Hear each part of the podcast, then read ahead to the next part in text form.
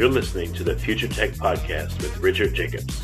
Future technologies such as artificial intelligence, stem cells, 3D printing, gene editing, Bitcoin, blockchain, the microbiome, quantum computing, virtual reality, and exploring space are much closer than you might think. In fact, many early versions of these technologies are in play right now, and the companies that are using these technologies are the focus of this podcast. My goal for you, the listener, is to learn from these podcasts. You may very well learn something that may change the course of your life for the better, steer you towards a new career, or give you insight into addressing a thorny medical problem. Remember, this podcast and its content is informational in nature only. No medical, tax, legal, financial, or psychological advice is being given. If you've enjoyed the podcast, please listen, subscribe, like, and tell your friends about it. Thank you.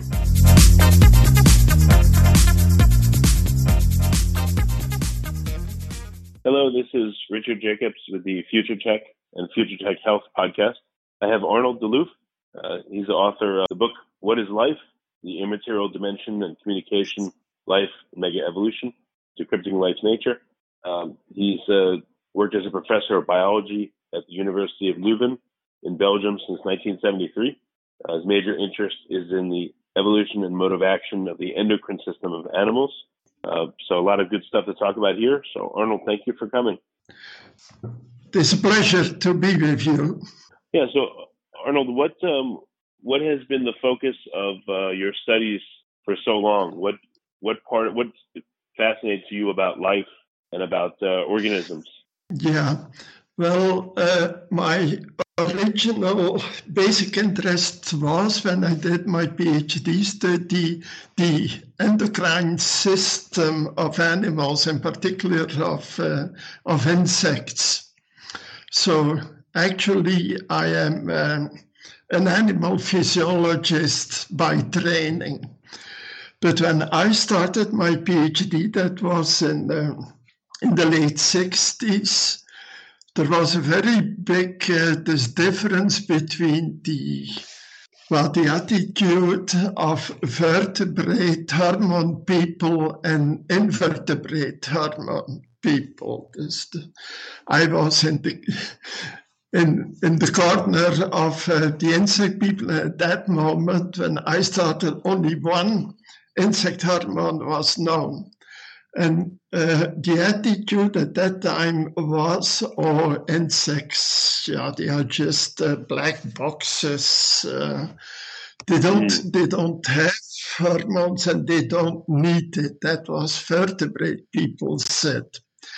But I saw the complexity of the physiological system. I said that is not possible and be as complicated as uh, the vertebrates that's what, where my interest uh, in evolution started. So the way to go was, well, identify the hormones of insects. So, and that is what uh, I have spent uh, most of my life in, uh, in that area. So my laboratory identified dozens of new uh, hormones, and in the end, this and the end result of that is that insects are, for their hormonal system, as complicated as the vertebrates, but uh, for evolution, even more. Many of the hormones are almost exactly the same, which was a oh, very wow. good indication for the for the common descent uh, principle of evolution theory. Yeah, so what, there is, what, uh, what, what has yeah. uh, what have insects taught you about evolution? Well, that they are ahead of the vertebrates in evolution. Yeah, we always think this, that they are simple animals. They are not. What uh, well, they actually they had a very clever strategy. Well, being small, a very high uh, reproduction at this rate. And most of all, they miniaturized almost all possible things. They are small.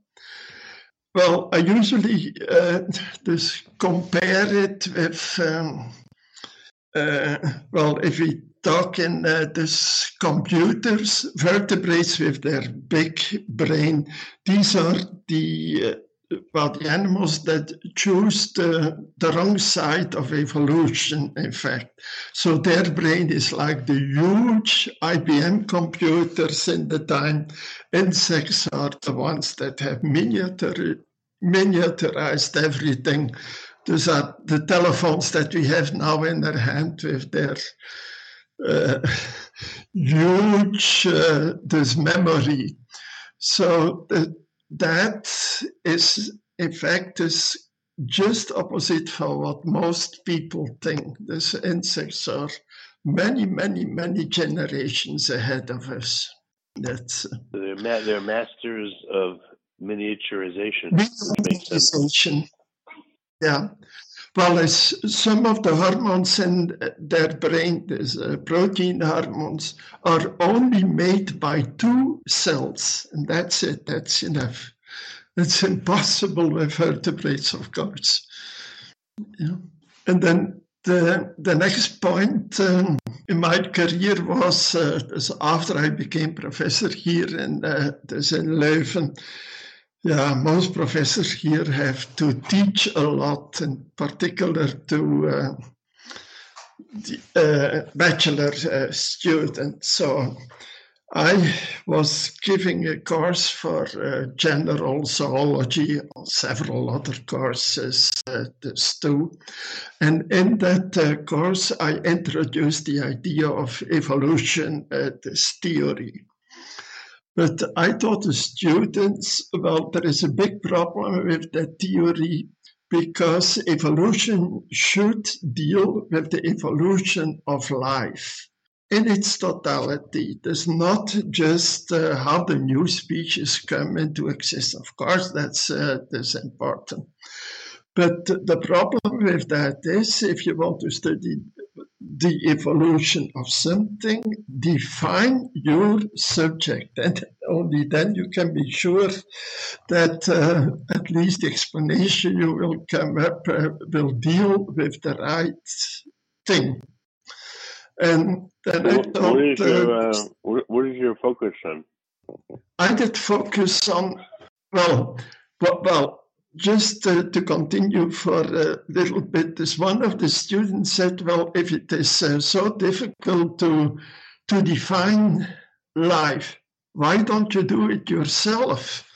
If none of the definitions that were available in the early 70s uh, please you, why don't you yourself? So I said, well, that's quite a, a challenge.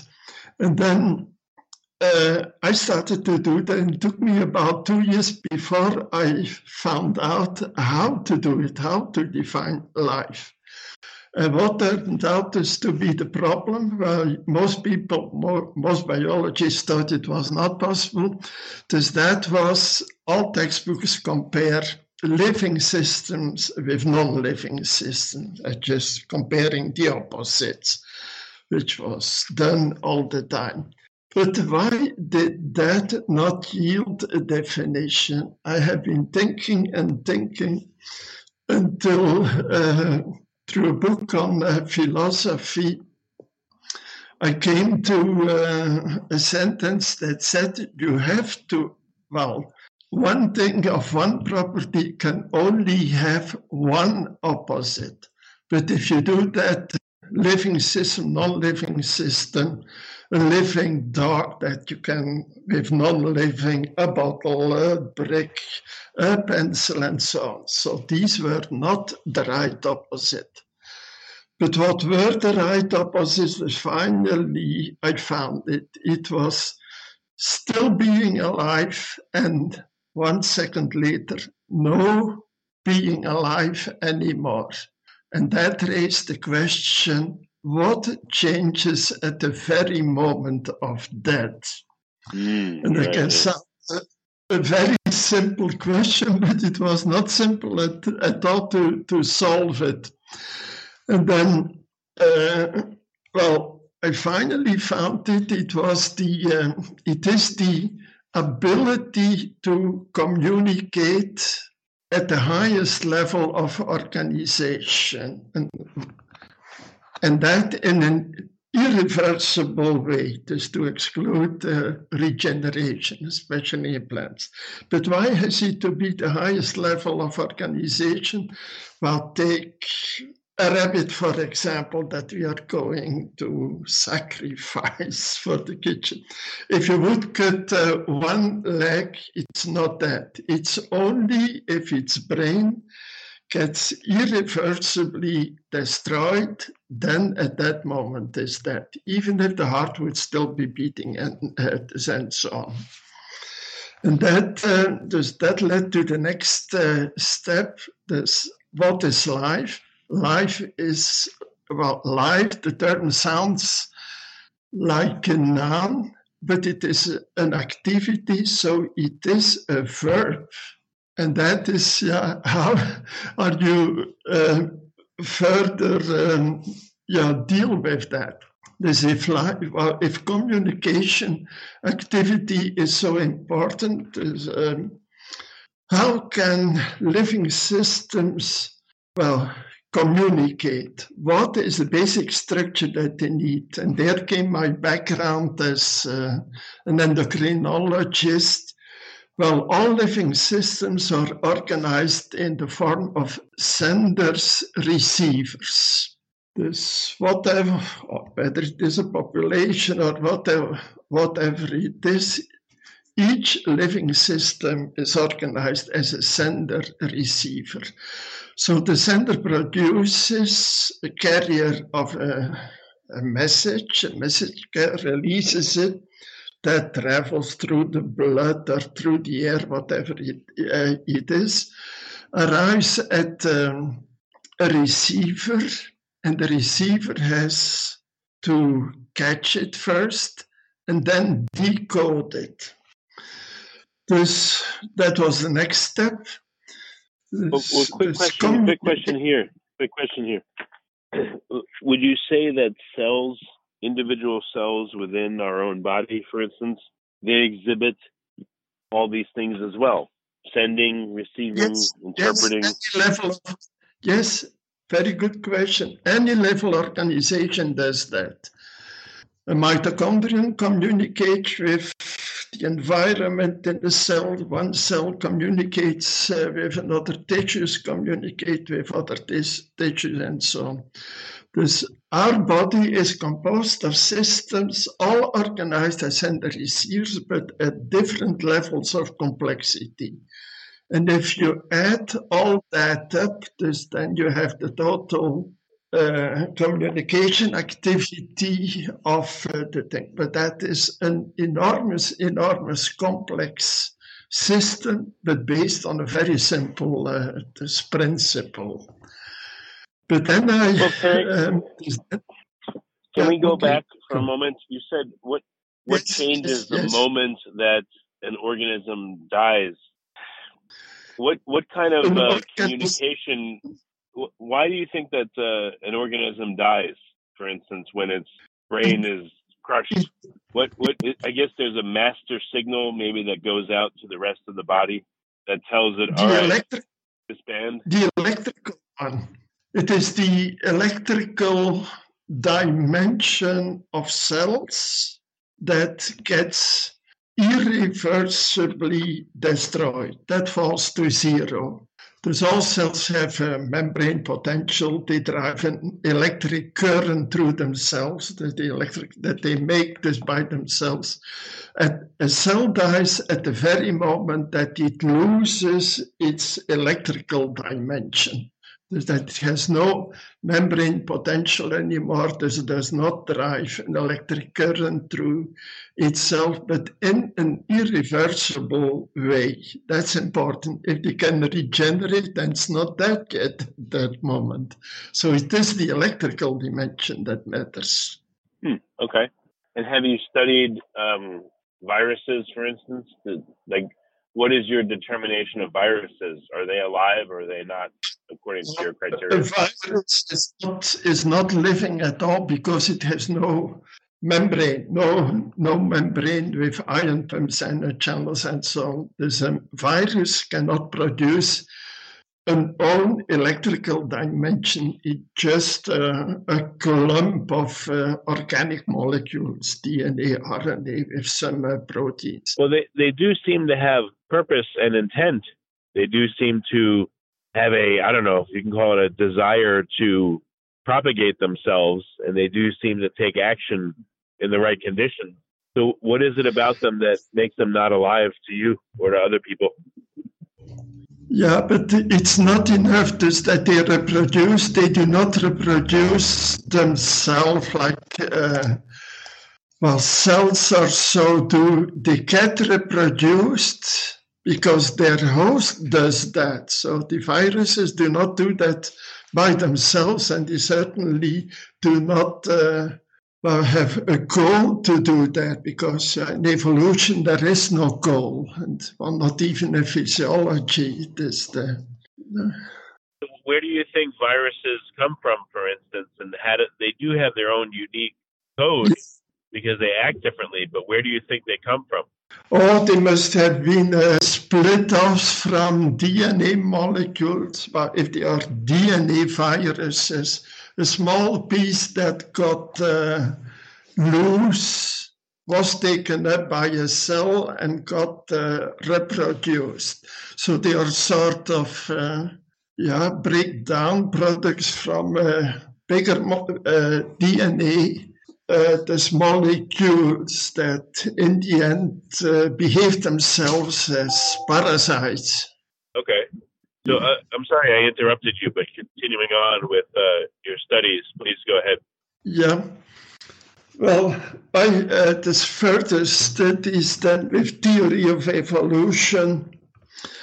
So the basic principle is that Darwin uh, already formulated is uh, the common descent.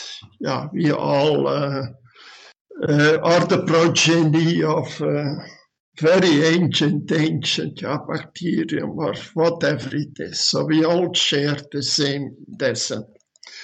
But then, just to continue with the theory of, of evolution, well, if life is communication activity and contains information, then my question was at a given moment, um, upon which cellular principle is that based? Which system can handle information? And that, uh, is the sender receiver, uh, the system. But the sender receiver, there are two memory systems. There's one for what I started to call as the hardware, our body, this, that's the DNA. But uh, in our body, this we have the DNA for all the proteins and our hardware, but also our brain, teaching, learning, and all these things. But the principle of our cognitive memory are not coded for or only to a certain extent by the DNA. That's another principle. So I said, well, instead of um, well, let us first look again at what Darwin said well, in his book on the origin of species by means of natural selection. Everybody knows that. Does that yield the principle to explain senders, receivers, transfer of information? Well, it doesn't.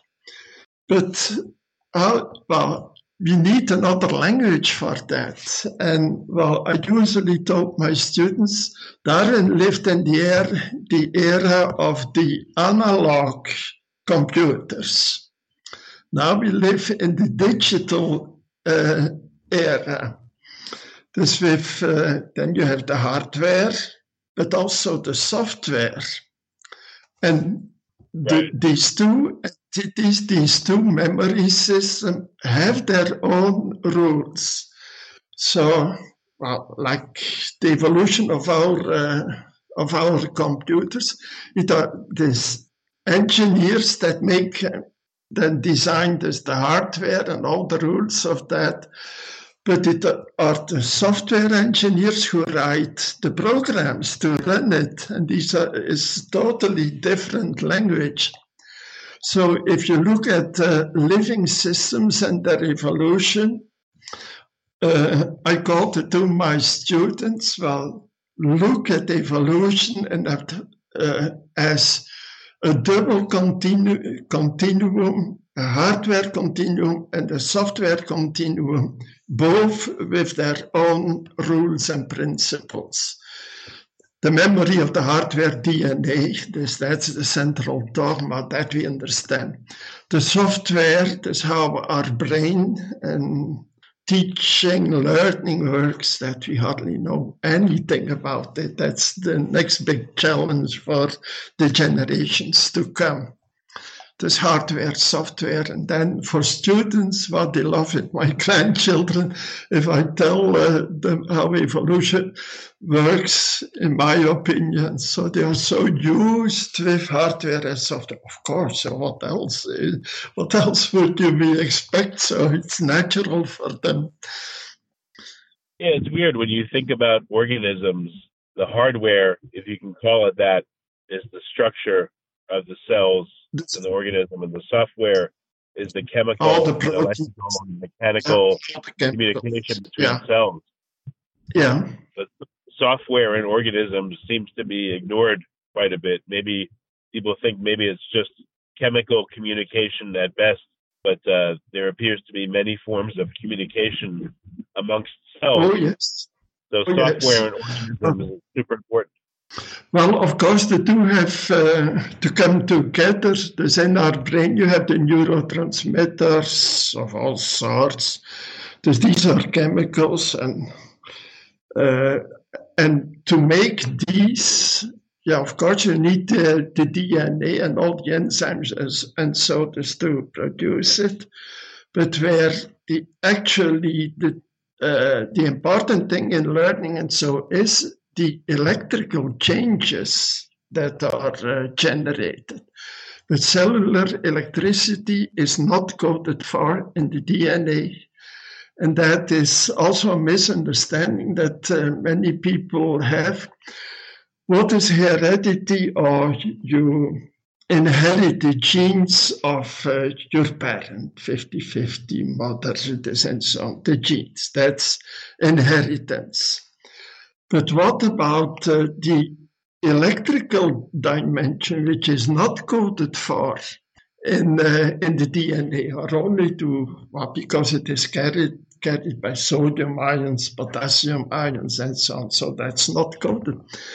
Well, this is shared by the parent cell to the daughter cell. Part of the membrane of the parent cell is shared with the daughter cell, and that contains the ion pumps and so on, the electrical dimension. So we have two memory systems, and both are inherited. This one is truly inherited. The other one is the electrical one is just shared between parents and daughter cells. Okay. Where do you think uh, life came from? How did it originate? I'll give you an easy question. What's your answer? What's your answer to that one? Well, the virus is that the question again? No, where where, where did life we... how where and how did life originate? Oh, I was joking. From... I was joking that I'm going to give you an easy question. So that's my easy question for you. I think it originated on Earth in the uh, primitive sea in the hot water but I do not exclude the possibility that uh, with meteorites, uh, but carrying bacteria or these ancient bacteria, that that may also have been at the origin of life. So I would not exclude that possibility. But if it originated on Earth, it should have been life should have been originated in the form of uh, these primitive bacteria were around uh, volcanoes in the sea. Yeah. Okay. Well, it, it's weird. How did life come from non-life? What was the driving force that crossed that barrier? It's a strange thing to think of. How could that have happened? If it comes from outside that your question? How, how would life have first made the jump from non-life to life? How do you think that oh, first crossing well, happened? Yeah, yeah, from non-life to life. That's the acquisition of the electrical dimension. So there must uh, have been a formation of a compartment. There's a lipid membrane. There's, according to specialists, that was not that difficult to make a membrane uh, sac this of lipids.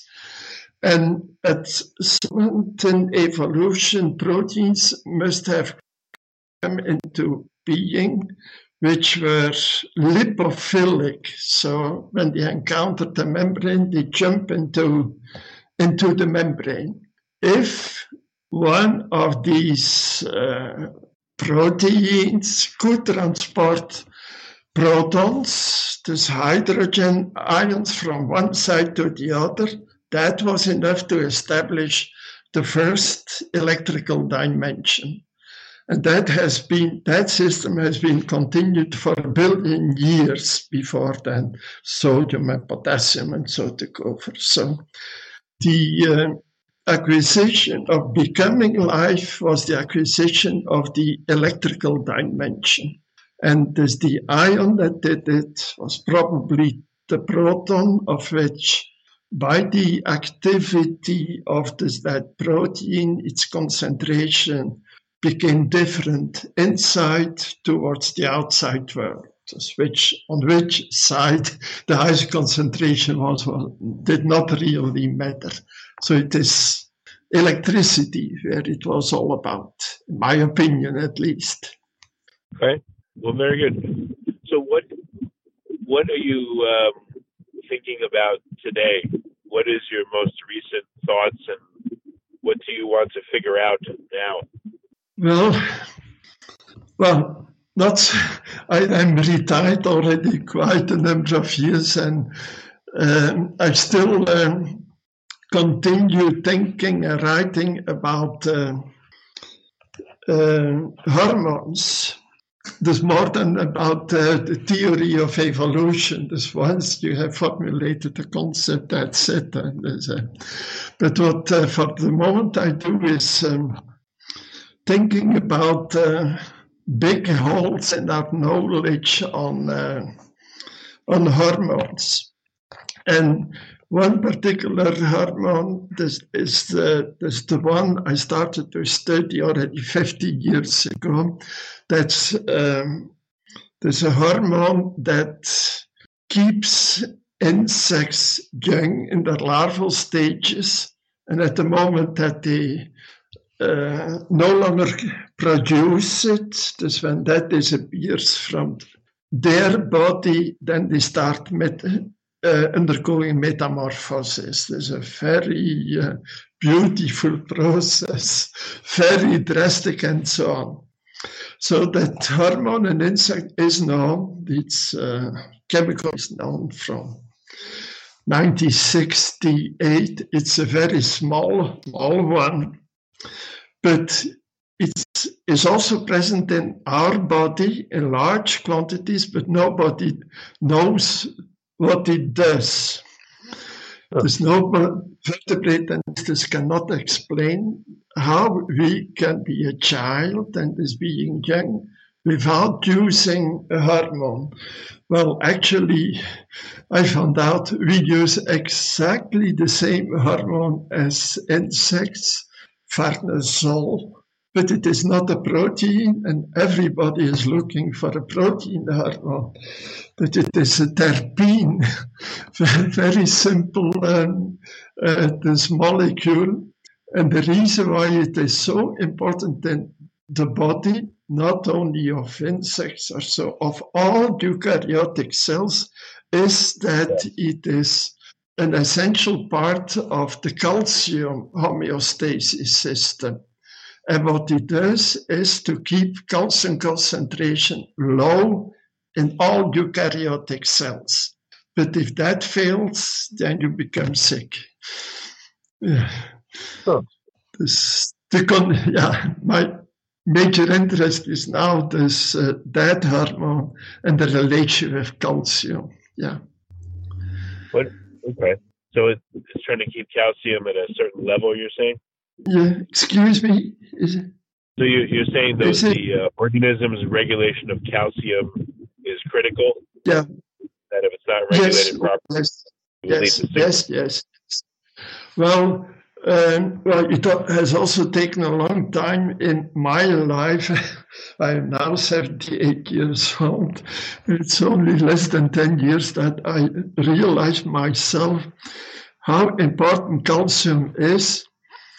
And second thing was uh, why can uh, calcium be used as a secondary messenger?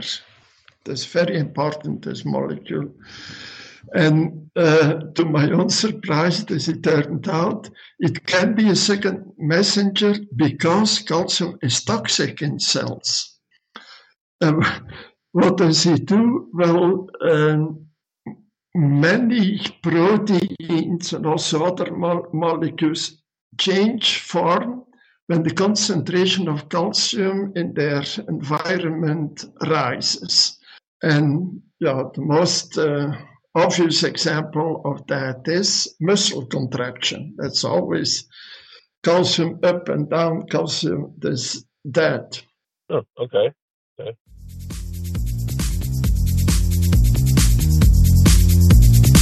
You're listening to the Future Tech Podcast with Richard Jacobs.